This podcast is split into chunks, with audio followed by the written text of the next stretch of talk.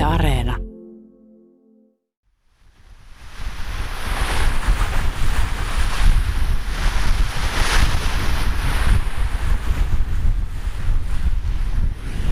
No niin, nyt käyt siihen rantakalliolle kylki asentoon. Joo, tuolla tavalla.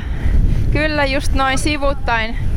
Ja sitten katse sinne horisonttiin ja voit vähän tukea siinä käsillä ja tuuli pörhöttää tukkaa. Tässä pitäisi nyt olla muutama lapsi siinä sun helmoissa ja ehkä joku uskollinen pieni koirakin. Joo, no mulla ei ole nyt mitään lapsia eikä koiraa, mutta mä katson kaihoisesti tuonne kaukaisuuteen. Tohtori Pirita Friigren opastaa minua oikeaan asentoon Porin edustalla tuulisilla rantakallioilla. Mallinamme on eräs 1800-luvulla tehty maalaus, jonka asetelma kuvastaa yleisemminkin tuon ajan ajattelua. Merimiehen vaimolle oli varattu rannalla miehen perään tähyävän naisen osa. Tohtori Pirita Friigren halusi kuitenkin selvittää, mitä merimiehen vaimo teki sen jälkeen, kun hän lähti rannalta. Halusin oikeastaan tutkia kaupunkilaisnaisten elämää 1800-luvulla ja sitten mietin, että mikä, mikä voisi olla semmoinen ryhmä naisia, joista olisi jäänyt mahdollisimman paljon jälkiä dokumentteihin, koska niin kuin tiedetään, niin naisten elämä saattoi joskus jäädä vähän virallisten asiakirjojen tuolle puolen ja, ja mietin sitten, että merimiesten vaimothan olisi tämmöinen itsenäinen ryhmä, josta sitten ehkä niitä jälkiä löytyisi ja kyllä niitä sitten löytyikin. No, no minkälainen porukka se on, mitä sä oot tutkinut? Hyvin moninainen porukka, hyvin monenlaisia elämäntarinoita ja kohtaloita. Yhteensä onnistuin saamaan selville 551 merimiehen vaimon elämänvaiheista tietoja. Ja, Miltä ajalta? Ja 1800 30-luvulta 1860-luvulle noin, mutta totta kai koko heidän elämänsä ajalta, eli 1700-luvun loppupuolelta 1800-luvun loppuun. Mm-hmm. Minkälaisia aineistoja sulla on? Mistä sä oot niitä tietoja löytänyt? Oikeastaan kaikista eniten ihan viranomaisasiakirjoista, oikeuspöytäkirjoista, kaupungin hallinnon pöytäkirjoista ja kaikista muista materiaaleista, mitä paikallishallinto tuohon aikaan synnytti, sekä maallinen että kirkollinen. Ja sitten ihan tästä niin merenkulun synnyttämästä asiakirja-aineistosta, että ei ole mitään kirjeitä eikä päiväkirjoja eikä dokumentteja, mitä nämä naiset olisi itse itsestään tuottanut. Sä oot käyttänyt tässä sellaista prosopografista tutkimusmenetelmää. Mitä se oikein tarkoittaa? No prosopografia voitaisiin vapaasti varmaan kansan tajuistaa, että se on niin kollektiivibiografista eli ryhmä elämäkerrallista tutkimusta. Eli yritetään saada mahdollisimman monesta samankaltaisessa asemassa olleesta tai samaan ryhmään kuuluvasta ihmisestä elämäkerrallisia tietoja ja sitten tavallaan pannaan ne yhteen ne elämäkerrat ja sitten koitetaan valottaa, että minkälainen, minkälaista oli esimerkiksi tässä mun tapauksessa, minkälaista oli olla merimiehen vaimo 1800-luvulla, mitä merkitsi olla tällaisessa yksinäisessä avioliitossa elävän vaimo.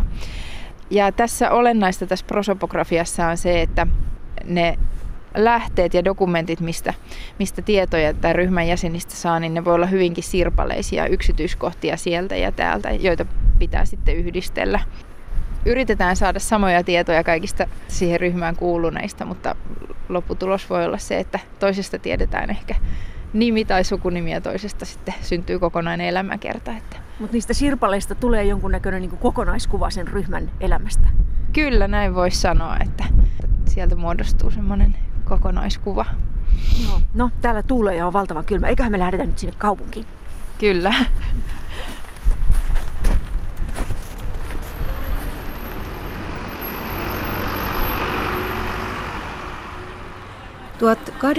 luvun alkuvuosikymmeninä Pori oli vilkas kauppakaupunki elettiin suurten purjelaivojen kulta-aikaa. Porilaisten laivanvarustajien fregatit kuljettivat rahtia maailman merillä Lontoosta Etelä-Amerikkaan ja Hongkongiin asti. 1800-luvun puolivälissä Porissa oli noin 6200 asukasta ja se oli Suomen viidenneksi suurin kaupunki. No niin, missä me nyt ollaan? Nyt ollaan täällä Porin jokirannassa, etelärannassa joka kesäsin tunnetaan Jatskatuna tässä. Paljon markkinakojuja ja lavoja heinäkuun alussa aina ja tuolla joen vastarannalla on kirjuriluoto, missä ne jatskonsertit järjestetään mm. sitten. No miten tässä oli 1800-luvun puolimaissa? No silloin tässä oli rantamakasiineja ja joitakin laivojakin, koska tämä oli jokisatamana. Tosin tähän ei voinut ne kaikista isoimmat laivat purjehtia, koska pohja nousee koko ajan, eli, eli tämä oli liian matala. Mutta kuitenkin kaupungin oma satama sen Reposaaren sataman ohella. Eli ne merimiehet tästä lähti sitten merille? Joo, tässä oikeastaan oli se hyvästien paikka vaimoilla ja merimiehillä. Eli tästä miehet lähti sitten pienemmillä aluksilla sinne Reposaareen. Mm-hmm. Mitä semmoisia tärkeitä paikkoja tai rakennuksia täällä muuten nyt on meillä näkyvissä? Tuonne meidän taakse jää 1863 valmistunut uusgoottilainen kirkko. Ja sitten tässä on pitkä rivi näitä kauppiastaloja, näyttäviä kivisiä uusklassisia rakennuksia ja, ja nämä kauppiastalot jatkuu tuonne vähän matkaa aina tuonne museolle saakka. No ketäs täällä asuu? No tässä asui esimerkiksi Tim Kreenin kauppiasperhe tuolla aivan kulmassa ja Björnbergin kauppiasperhe. Ja he oli myös merkittävimpiä merimiesten työnantajia samalla laivanvarustajia. Mm-hmm. No sitten merimieskaupunkihan kuuluu aina niin kuin se merimieshuone. Niin on, onko se siis joku paikka vai mikä se oikein on? Kyllä se oli paikka, mutta sen sijainti vaihtui. Eli merimieshuone oli tämmöinen merityövoiman rekrytoinnista huolehtinut kruunun viranomainen. Ja samalla se toimi myös merimiesväestön apukassana, eli, eli merimiehet joutuivat maksaa erinäisiä pestausmaksuja siitä, että he pysyivät siellä merimieshuoneen rullissa ja saattoi aina uuden pestin ottaa. Ja näistä varoista sitten maksettiin merimies ammattikunnalle ja heidän perheenjäsenilleen pieniä avustuksia. Ja se sijainti vaihtoi aina sen mukaan, missä oli tämän merimieshuoneen johtokunnan puheenjohtajan koti. Eli, eli käytännössä se oli näissä kauppiaistaloissa aina vuoron perään sitten. No missä täällä sitten on se Tamlanderin talo? No Tamlanderin talo voisi olla suurin piirtein tuossa nykyisen taidemuseon paikkeilla tuossa kortteli tuonne päin tuossa jokirannan tuntumassa. Mm-hmm. Mennäänpä sinne. Fregatti Dygden saapui elokuussa 1838 Poriin talven yli kestäneeltä matkaltaan. Päästökatselmuksen jälkeen sunnuntaisena aamupäivänä miehistö kokoontui raatimies Tamlanderin pihaan palkanmaksua varten. Tilipussien saamisen jälkeen huomattiin, että merimies Juhan Auliinille oli maksettu liikaa. Hänellä kun näytti olevan velkoja noin puolen kuun palkan, kymmenen riikintaalerin ja 25 killingin edestä. Poliisipalvelija Karl Prytz sai käskyn hakea miehen takaisin raatimiehen taloon toisessa kerroksessa sijaitsevaan konttoriin. Takaisin noudettu Auliin kiisti olevansa kenellekään velkaa ja kieltäytyi maksamasta mitään ilman oikeudenkäyntiä. Kun Auliin heittäytyi vastahakoiseksi, kapteeni menetti malttinsa, nousi konttoripöydän takaa ja antoi palkolliselleen kaksi mojovaa korvapuustia ja käski tätä häipymään paikalta. Koska mies ei heti totellut, kapteeni tönäisi hänet vihoissaan eteiseen ja löi tätä portaikossa vielä pari kertaa kasvoihin. Auliin kaatui taaksepäin, portaita alas oven suuhun asti ja menetti tajuntansa. Huomattuaan tilanteen vakavuuden kapteeni syöksyi perään ja antoi heti kantaa Auliinin alakerran eteiseen. Haetutti Tam Landerin piioilla vettä ja käski hakea lääkärin ja suonen iskiän. Iltapäivällä paikalle saapui vaimo Ulriikka, joka ehti kysyä tajunnan rajamailla häälyvältä mieheltään, kuka tätä oli lyönyt. Kapteeni. Ulriika ajoi miehensä hevosella ja kärryillä pois laivanvarustajan pihasta neljän aikaan iltapäivällä. Mitään ei ollut enää tehtävissä, mies kuoli kotona samana iltana. Kuolin syyksi lääkäri totesi pään sisäisen verenvuodon. Kapteeni Thunberg tuomittiin Turun hovioikeudessa sakkoihin kuolemantuottamuksesta, lyönneistä ja sapatin rikkomuksesta ja joutui korvaamaan oikeudenkäynnistä ja Auliinin hautajaisista aiheutuneet kulut. Tuossa kertomuksessa suorastaan vilisi erilaisia ihmisiä. Siellä oli siis oli kapteenia, oli raatimies ja oli merimies, poliisipalvelija ja lääkäri ja suonen iskiä. Keitä kaikkia tällaisessa merimieskaupungissa silloin 1800-luvun puolivälissä asui? No täällä toden totta asui hyvin monennäköistä ihmistä ja ammattilaista, eli ennen kaikkea kaupunki oli tietysti kaupankäynnin keskus, eli, eli ainoastaan kaupungeissa sai käydä kauppaa. Ja vielä oli erikseen nämä privilegioidut kaupungit, jotka sai käydä ulkomaankauppaa, joihin Porikin siis kuului. No sitten täällä oli pienempää porvaristoa, jotka kävi esimerkiksi vain elintarvikkeilla tai suomalaisten talonpoikien kanssa kauppaa. Sitten täällä oli käsityöläisiä moneen lähtöön. No sitten oli tietysti ihan niin kuin työntekijöitä näiden Joo, porvareiden lisäksi. Kyllä, eli iso osa väestöstä oli ihan työväestöä, eli todella todella paljon väestöä, jolla ei oikeastaan välttämättä ollut mitään varsinaista ammattinimekettä. Että he tuli toimeen sekalaisilla ansioilla ja, ja oli niin kuin täällä käytettävissä olevaa työvoimaa ja naisia ja lapsia totta kai todella paljon. Mm, ja porvareilla palvelijoita. Ja... Aivan, aivan, joo. Ja heidän ohellaan sitten tätä merimiesväestöä. No kuinka paljon sitten oli näitä merimiesperheitä tai merimiehiä? No heitä oli noin 20 prosenttia se osuus. Siinä vaimot ja lapset jo mukana? Joo, joo, karkeasti ottaen. No, no tuossa kertomuksessahan se kapteeni vetää tätä merimies Aulin ja siis turpaan nyrkillä. Ni, niin minkälaiset ne sosiaaliset suhteet näiden eri väestöryhmien välillä kaupungissa olivat?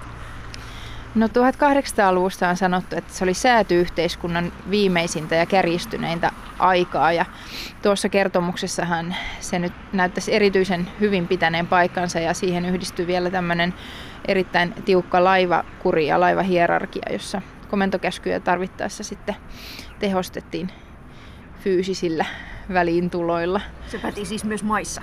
Se saattoi joskus päteä myös maissa kyllä, että merimiesväestöhän oli oli näiden laivanomistajien ja kapteenien suojeluksen alaista väestöä.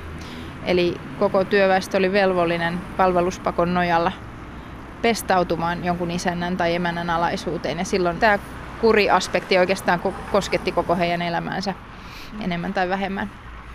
Joo. No, mutta eiköhän me lähdetä jatkamaan juttua johonkin merimiskapakkaan. Tehdään niin. Aivan rajatonta ei merimieskuri tai säätyvalta sentään ollut. Saihan kapteeni Thunbergin sentään sakkoja rangaistuksena merimies Auliinin taposta. Mutta sosiaalinen välimatka merimiehen ja laivanomistajakapteenin välillä oli kyllä suuri. Merimiehet olivat tavallisesti maalta tulleita ensimmäisen polven kaupunkilaisia. 1800-luvulla tilattoman väestön määrä maaseudulla kasvoi ja kaupunki ja nouseva merenkulku tarjosivat miehille työpaikkoja. Morsiamen merimies haki usein kotiseudultaan. Mies tuli ensin kaupunkiin ja kun työpaikka löytyi, vaimo Kokelas tuli perässä.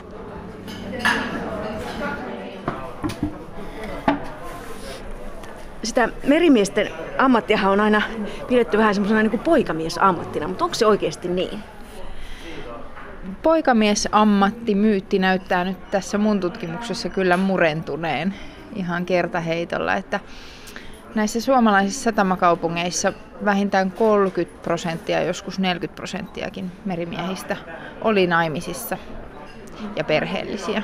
No, miten ne liitot sitten käytännössä niin solmittiin? Minkälaisia kommervenkkejä siinä oli? Aika jännällä tavalla nämä merimiesavioliitot näyttää liittyvän yhteen tähän purjehduskauteen, miten se sesonkin meni. Nimittäin nämä valtameripurjehtijat, jotka lähti siis Itämeren ulkopuolelle, lähti useimmiten syys-lokakuussa ja oli sitten vähintään talven yli, yleensä seuraavan kesän asti poissa. Ja kuinka ollakaan valtaosa näistä avioliitoista solmittiin just siinä alkusyksystä ja kun katsoo tarkemmin, niin itse asiassa niitä solmittiin aivan just ennen kuin laivat lähti. Eli miehet oli mahdollisesti jo tehnyt työsopimuksen, ottanut pestin vastaan ja sitten äkkiä vihille. Ja sitten saattoi mennä joitakin päiviä, ehkä viikko, niin mies lähti sitten laivan mukana. Eli se aika, kun ne miehet oli siellä maissa, niin on tosi lyhyt? Parhaimmillaan tai pahimmillaan, miten se nyt ottaa, niin vain muutamia viikkoja. Että varsinkin jos heillä oli tämmöistä ammattiuskollisuutta, että he otti sen pestin aina samalta laivalta, niin oli hyvin todennäköistä, että uusi kontrahti oli sitten jo taskussa, kun tuli kääntymään kotona. No mutta miten siinä sitten ehtii hakea kuulutukset ja solmia sen avioliiton siinä muutaman viikon aikana? No ensinnäkin nämä kihlausajat saattoi merimiesten ja heidän morsiamentensa tapauksessa venyä jopa usealla vuodella, koska ei kerta kaikkiaan nyt sit voinut tätä avioliiton sinettiä sille kihlaukselle antaa miehen poissaolon takia. Mutta sitten avioliittohan vaadittiin nämä kolme kuulutusta peräkkäisinä pyhinä kirkossa. Ja joissain tapauksissa, jos tätä avioliittoa sitten haluttiin kiirehtiä, niin mies valtuutti vaimon hakemaan näitä kuulutuksia, vaikka hän olisi lähtenytkin jo sitten merimatkalle. Se oli siis mahdollista? Se oli mahdollista, kyllä, kyllä, ja järjesteli tämän avioliiton sitten täällä kotipäässä ihan omatoimisesti. Mm. Mutta käytännössä voi olla, että meni siis kihloihin ja sitten mies oli vuoden poissa ja sitten ehkä sillä seuraavalla lomalla kerkesi sitten se vihille. Mennä. Joo, just näin saattoi tapahtua. Et kun katsoo näitä avioitumisajankohtia ja laiva, laivaliikennettä, niin näyttäisi, että olisi tämmöisestä pika-avioliitosta kysymys, mikä on liitetty just esimerkiksi sota-aikoihin ja siirtotyön kontekstiin ylipäätään, mutta lopulta siellähän saattoi olla hyvinkin pitkällistä seurusteluaikaa ja kihlausaikaa taustalla. Se on tietysti selvää, että tuollaisessa tilanteessa, kun mies voi olla vuosikausia poissa ja sitten vähän aikaa maissa, niin ne lapsetkaan ei välttämättä synny niin kuin aviolapsina, niin kuin tavoite tietysti oli. Joo, kyllä saattoi käydä näin, että ensimmäiset lapset syntyivät kihlausaikana. Että tätäkin oli toki katsottava sitten vähän läpi sormien, että, että kihlaus oli katsottava niin kuin avioliiton veroiseksi. Ja siis kirkko teki näin? Kyllä, näyttäisi siltä ainakin täällä Porissa olevan, että, että kirkko jousti tässä suhteessa äitejä ei esimerkiksi välttämättä ripitetty salavuoteudesta sitten, mikä, mikä olisi ollut tämän aviottoman syntymisen seuraus. Näissä avioliitoissa pariskunta siis itse asiassa oli yhdessä oikeastaan niin kuin aika vähän. On esimerkiksi joitakin merimiehiä, joiden merimiesura oli yli 10 vuotta, lähes 20 vuotta, ja sitten kun rupeaa laskemaan yhteensä näitä maissaoloaikoja, niin niistä tulee ehkä yhteensä jotain yhdeksän kuukautta kun kaikki päivät, kuukaudet laskee yhteen. Selvä se, että näissä oloissa perheelämä muodostui väkisinkin melko hajanaiseksi. Eeva Laureen sai merimies Christian Alenin kanssa ensimmäisen lapsensa kihlausaikana tammikuussa 1840. Vanhemmat pääsivät avioitumaan vasta seitsemän kuukautta myöhemmin, kun aviomies palasi meriltä. Aviossa ollessaan Eeva sai vielä toisen lapsen, mutta kolmannen lapsen syntyessä hän oli jo leski. 33-vuotias aviomies Aleen ehti kuolla ennen lapsen syntymää keuhkotautiin. Eeva löysi uuden puolison, merimies Anders Lindbladin. He saivat yhteisen tyttären helmikuussa 1855 mutta pari ei ollut lapsen syntyessä ehtinyt virallisesti edes kihloihin, joten lapsi merkittiin aviottomaksi ja äiti kävi yksityisellä ripillä salavuoteudesta. Pari avioitui vasta reilu puolitoista vuotta myöhemmin. Luultavasti mies oli jälleen ollut merillä. Miksi sitten kannatti naida tällainen jatkuvasti poissa oleva mies?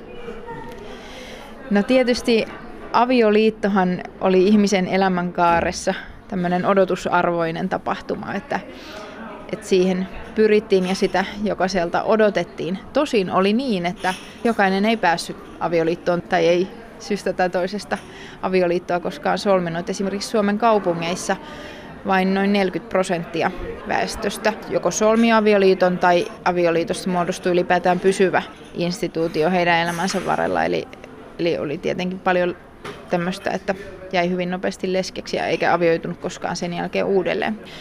Ja nyt sitten tietysti naiselle naimisiin pääsy kohotti statusta huomattavasti. Tämä nyt oli tietysti yksi syy. Mutta sitten taloudelliset seikat paino vähintään yhtä paljon, eli merimiehet kun oli palkkatyöläisiä ja he sai palkkaansa rahassa, vieläpä jopa kuukausi, niin tämä oli erittäin suosiollista vaimojen kannalta, nimittäin hyvin vakiintunut oli sellainen käytäntö, että vaimo saattoi tämmöistä valtakirjaa eli vetoseteliä vastaan käydä nostamassa puolet tai kolmasosan siitä kuukausipalkasta täällä kotona laivan varustajalta.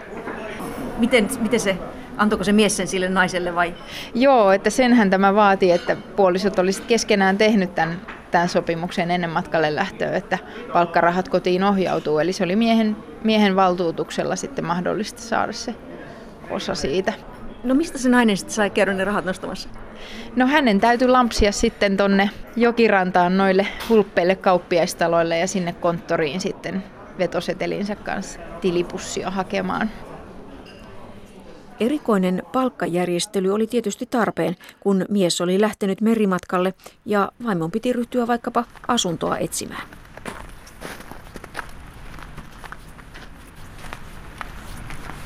No niin, missä me nyt ollaan?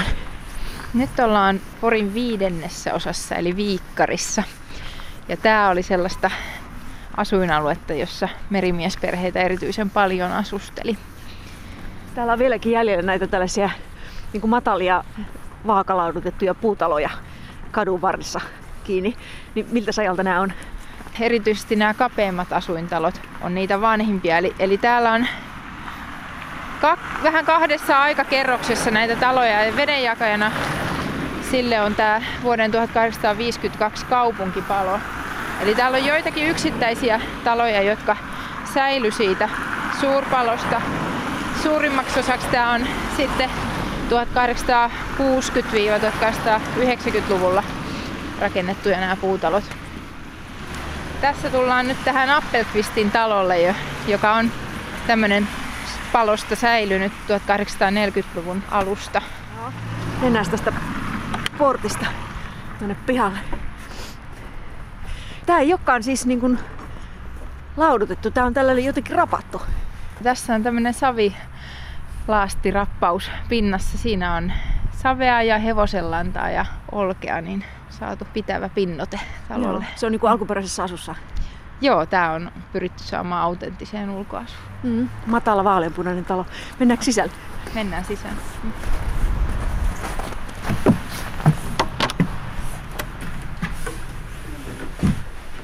No niin. Täällä on puulattiat ja aika pieniä huoneita paljon.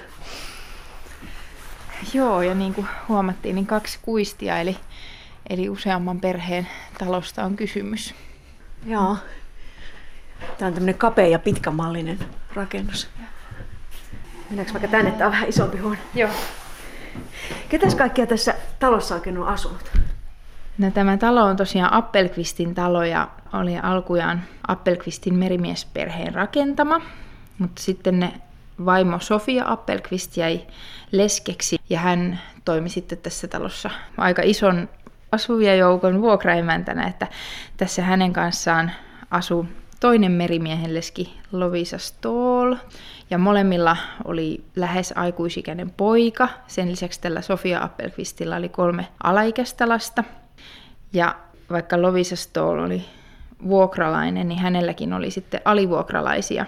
Hän oli ottanut sitten tähän tämmöisen vanhan lesken Lisa Liljeruusin hoidettavakseen ja sen lisäksi siinä oli myös työmiehen leski Leena Luveen ja vielä kirkonvaivainen leski Juliana Ruusval, eli, eli tämmöinen naisten valtakunta tämä talo on ollut. Eli siis valtavasti porukkaa tällaisessa yhdessä talossa. Onko tämä semmoinen tyypillinen merimiesperheiden asumistapa, että naiset asuu yhdessä? Kyllä, näin voisi sanoa, että, että hynttyyt pistettiin yhteen siinä vaiheessa, kun miehet lähti merille. Sille oli ihan yksinkertainen syy, että vähensi tuntuvasti tietenkin asumiskustannuksia, kun useampi pisti patansa ja kattilansa yhteen. Siis todella yhteistaloudessa elettiin? Joo, kyllä, että kirkonkirjoissa ja veroluetteloissa he tietenkin on niissä ydinperheissänsä määritelty perhekunniksi, mutta käytännössä yhteistaloudessa vuokranantaja ja vuokralaiset täällä eli, että päivittäiset toiminnot jaettiin kyllä hyvin pitkälti. Minkälaisia ne merimiesperheiden asumisjärjestelyt sitten muuten oli? Noin 30 prosenttia tavallisista merimiehistä omisti talon. Sitten se loppu 70 prosenttia asui tosiaan vuokralaisina tai alivuokralaisina näissä erilaisissa asuinkokoonpanoissa. Ja sitten tavallaan se koko kotitalouden käsitekin oli hyvin häilyväinen, että yhdistykö se just jonkun toisen perhekunnan kanssa vai oliko se yhden ihmisen kotitalous vai kuuluko siihen lapsia, vanhuksia, sukulaisia, ystäviä, ei sukua olevia ihmisiä. Mutta kun se mies oli merillä, niin selvä se, että naiset nimenomaan niin pyöritti näitä talouksia. Kyllä, naiset pyöritti talouksia ja, ja miesten oli täytynyt valtuuttaa heitä sitten erilaisiin tehtäviin, mitä talon pyörittäminen oikeastaan edellytti, että jos piti tehdä sopimuksia, kauppoja heidän poissa ollessaan, niin naisen piti tavallaan ylittää tyypillisen toimivaltansa siinä, että, että hän toimi sitten miehen edustajana. No taloja esimerkiksi säännöllisesti palo syynättiin, eli tehtiin vuosittain palotarkastukset, ja jos ilmeni jotain korjaustarvetta, niin se oli sitten naisten vastuulla hoitaa ne sakon uhalla ne korjaukset. Ja, ja totta kai sitten koko tämä vuokralaisten hallinnointi oli vaimojen vastuulla. Kimppakämpissä asuminen, kustannusten jakaminen ja naapurilta saatu lastenhoitoapu tulivat tarpeeseen viimeistään siinä vaiheessa, kun nainen jäi yksin huoltajaksi. Elokuussa 1856 fregatti Dygden haaksirikkoutui Tanskan rannikolla. Haaksirikossa hukkui koko laivan miehistö. Laivanvarustajan leski Anna Björnberg kirjoitti Turussa asuneelle tyttärelleen Sofie Forsmanille. Viime sunnuntaina siunattiin Dygdenin miehistö. Kirkossa itkettiin valtoimenaan. Vaimot, äidit ja siskot itkivät omaisiaan ja poloinen kapteenska Lindberg vietti hautajaisia surulakana ikkunan edessä. Saa nähdä, mitä koettelemuksia meillä vielä on edessä. Tuossa kertomuksessa puhuttiin suuren laivan haaksirikosta. Ni, niin miten tieto siitä haaksirikosta tuli sitten kotisatamaan? No tieto saattoi ensinnäkin tulla viiveellä. Kun ne laivat oli muutenkin ennalta ennustamattoman pitkiä aikoja poissa, niin, niin vaimo ei välttämättä tiennyt ihan reaaliajassa, että hän, hän olikin nyt jäänyt leskeksi. Laivanvarustajan kautta tai sieltä merimieshuoneen kautta se suruviesti sitten kantautui. No tapahtui haaksirikkoja ja onnettomuuksia. Kuinka tavallista se oli, että merimiesperheessä nainen jäi leskeksi? Se oli hyvin tavallista, että tämä oli tietenkin kaikista riskaabelein avioliitto, mitä, mitä sen hajoamisriskiin tuli, että tällä ajanjaksolla eläneistä merimiesten vaimoista itse asiassa 40 prosenttia jäi sitten leskeksi niin, että mies kuoli työtapaturmaisesti tai muuten katosi tai karkasi ulkomailla. Kun mies kuoli, hukkui, niin, niin palkanmaksu loppui. Niin oliko näillä leskillä minkäännäköistä sosiaaliturvaa? No jonkinnäköisen sosiaaliturvan tarjosi tämä merimieshuoneen oma apukassa toiminta. Eli sen varat perustu näihin merimiesten suorittamiin pestaus- ja matrikkelimaksuihin. Ja sen perusteella sitten kuinka pitkä ura miehellä oli ollut ja kuinka paljon näitä maksuja oli kertynyt ja kuinka hyvä maineinen hän oli, niin leskelle sitten saatettiin myöntää säännöllisesti tukea. Ja kun merenkulun volyymi kasvoi ja täällä oli yhä enemmän ja enemmän merimiesväestöä, niin, niin oltiin sellaisten tilanteiden edessä, että ne lesket ei välttämättä olleetkaan aina vanhoja, iäkkäitä naisia, joiden mies oli tehnyt pitkän pitkän uran, vaan nuoria naisia, pienten lasten äitejä. Mutta siinä tapauksessa se eläke ei ollut sitten kovin suuri, jos miehen ura oli lyhyt. Ei, se ei sitten ollut, ollut päässyt kertymään kovinkaan suureksi, että sitten tarvittiin muita toimeentulokeinoja. No, paitsi että nainen saattoi jäädä leskeksi, niin sitten saattoi käydä myös niin, että mies vaan yksinkertaisesti häipyi. Joo, eli 1800-luvulla tämä merimiesten karkaaminen oli enemmän tai vähemmän tämmöinen merimiesväestön ammattitauti oikeastaan. Ja sitä harrastivat sekä naimattomat että naimisissa olevat merimiehet, koska se oli oikeastaan ainoa mahdollinen keino siirtyä kansainvälisille työmarkkinoille. Eli käytännössä miehet karkas kotimaisesta laivasta ulkomaisessa satamassa ja yritti sitten työllistyä vaikka amerikkalaiselle tai englantilaiselle alukselle, jolla palkat oli huomattavasti parempia. Ja sillä oli tietysti sitten omat seurauksensa täällä kotisatamassa. No mitkä seuraukset? No ensinnäkin tietenkin se palkanmaksu tyrehtyi sitten ensi alkuun, eli kapteeni kirjoitti laivanvarustajalle kirjeessään, että nämä ja nämä henkilöt on nyt kadonnut näköpiiristä eikä ole etsinnöistä huolimatta löytynyt, eli siellä nyt sitten on palkanmaksu keskeytettävä kotiväelle. No, sehän oli tietysti valtava katastrofaalinen shokki perheelle, mutta myös muita sosiaalisia seurauksia sillä sitten pidemmän ajan kuluessa oli vaimo, joka oli joutunut hylätyksi häälyasemaltaan jossain lesken naimisissa olevan ja naimattoman naisen välimaastossa. Ja mitä pidempään sitä jatkui, niin hänen asemansa saattoi sitten häälyä yhä enemmän ja enemmän. No kuinka tavallista se karkaaminen sitten oli? No se oli yllättävän tavallista. Joka kymmenes merimiehen vaimo sai kuulla miehensä karanneen tai kadonneen. Tosin osa näistä miehistä kyllä palasi jälkeenpäin.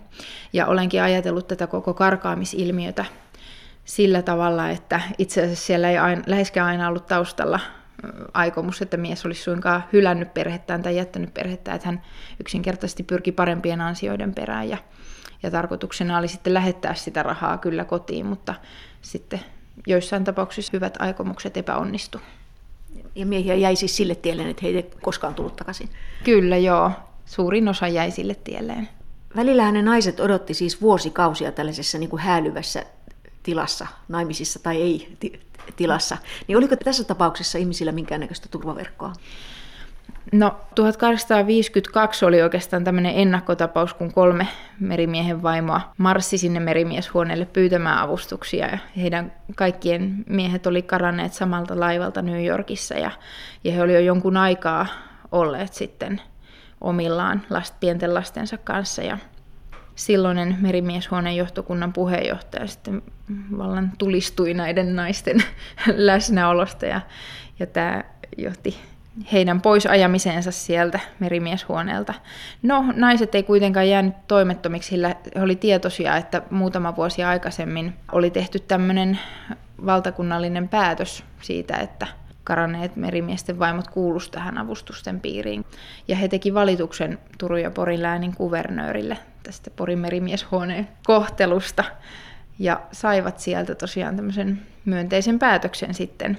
Ja se toimi todella ihan ennakkotapauksena, sillä sen jälkeen joka avunjakotilaisuudessa karanneiden merimiesten vaimot ja lapset oli säännöllisesti myös avun saajien joukossa ja heitä aina erikseen kuulutettiin sinne saapuvaksi.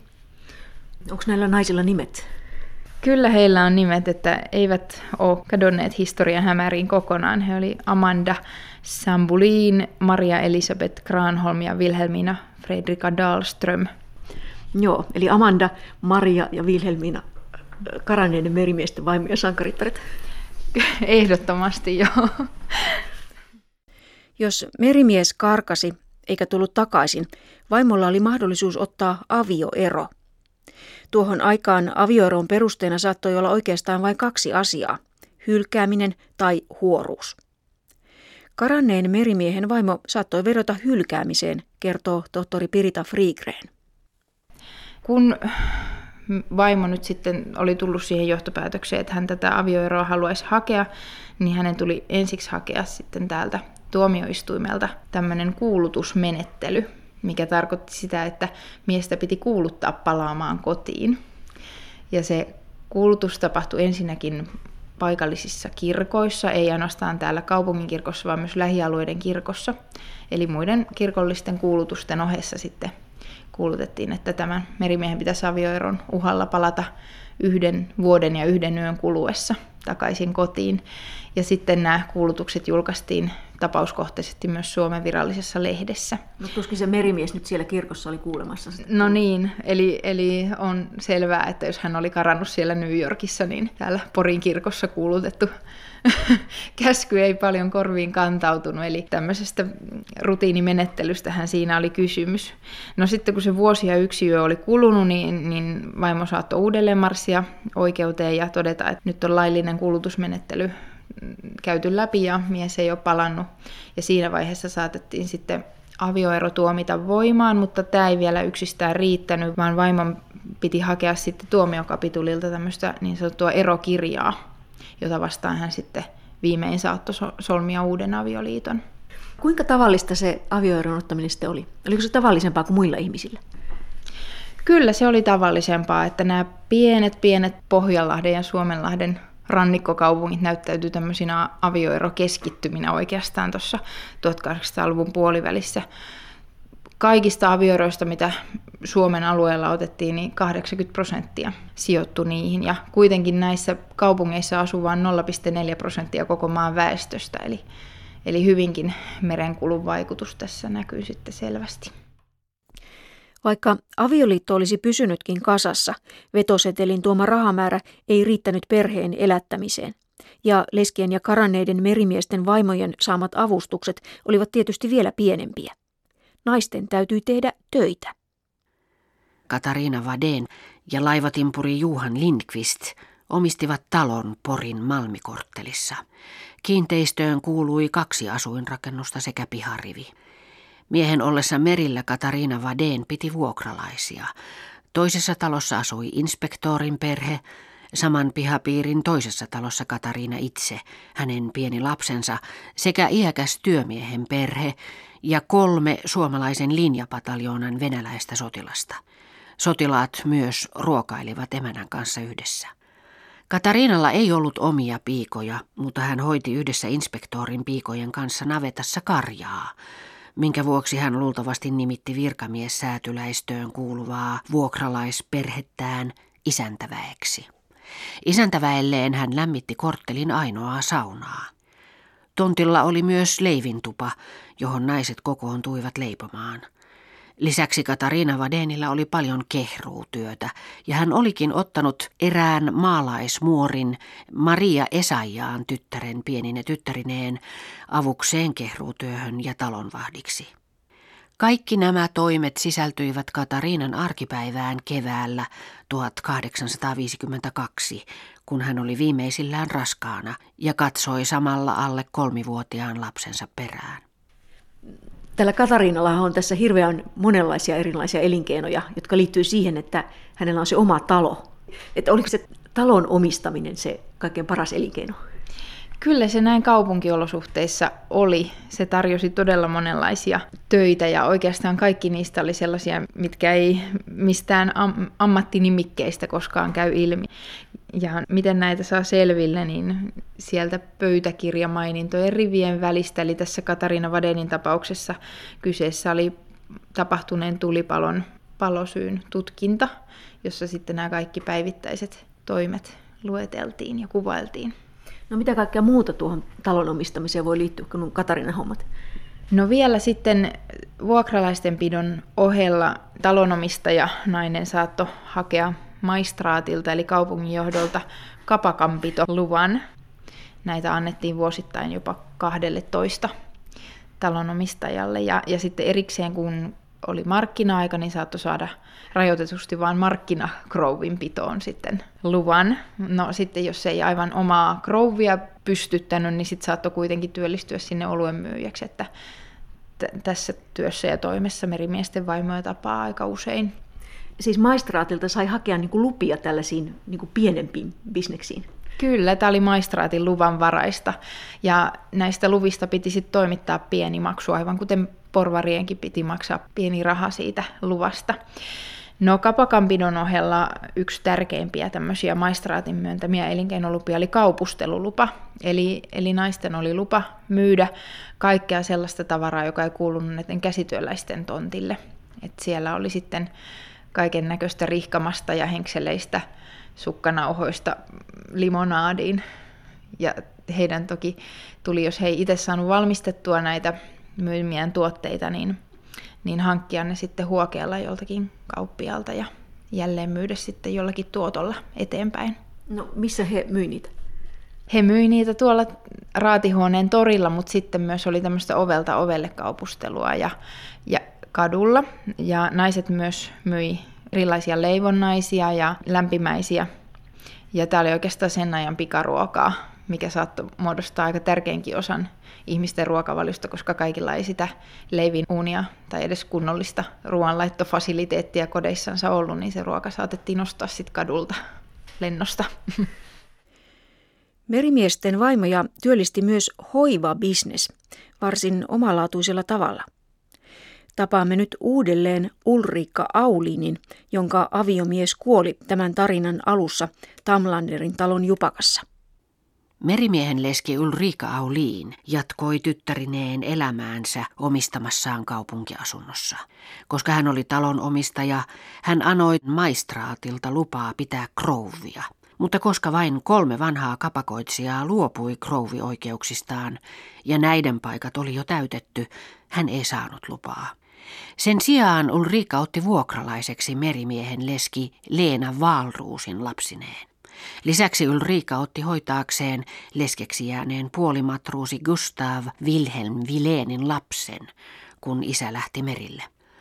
Marraskuussa 1841 Ulriikka kiirehti kauppias Anton Björnbergin ja tämän Emma-alusta kotiinpalun jälkeiseen päästökatselmukseen valmistavan kapteeni Hegblumin juttosille. Hän esitti kirjallisen sopimuksen saman vuoden kesäkuulta. Siinä puolimatruusi Gustav Wilhelm Villeen ja Ulriikka sopivat lapsenhoidosta neljän ja puolen ruplan korvausta vastaan.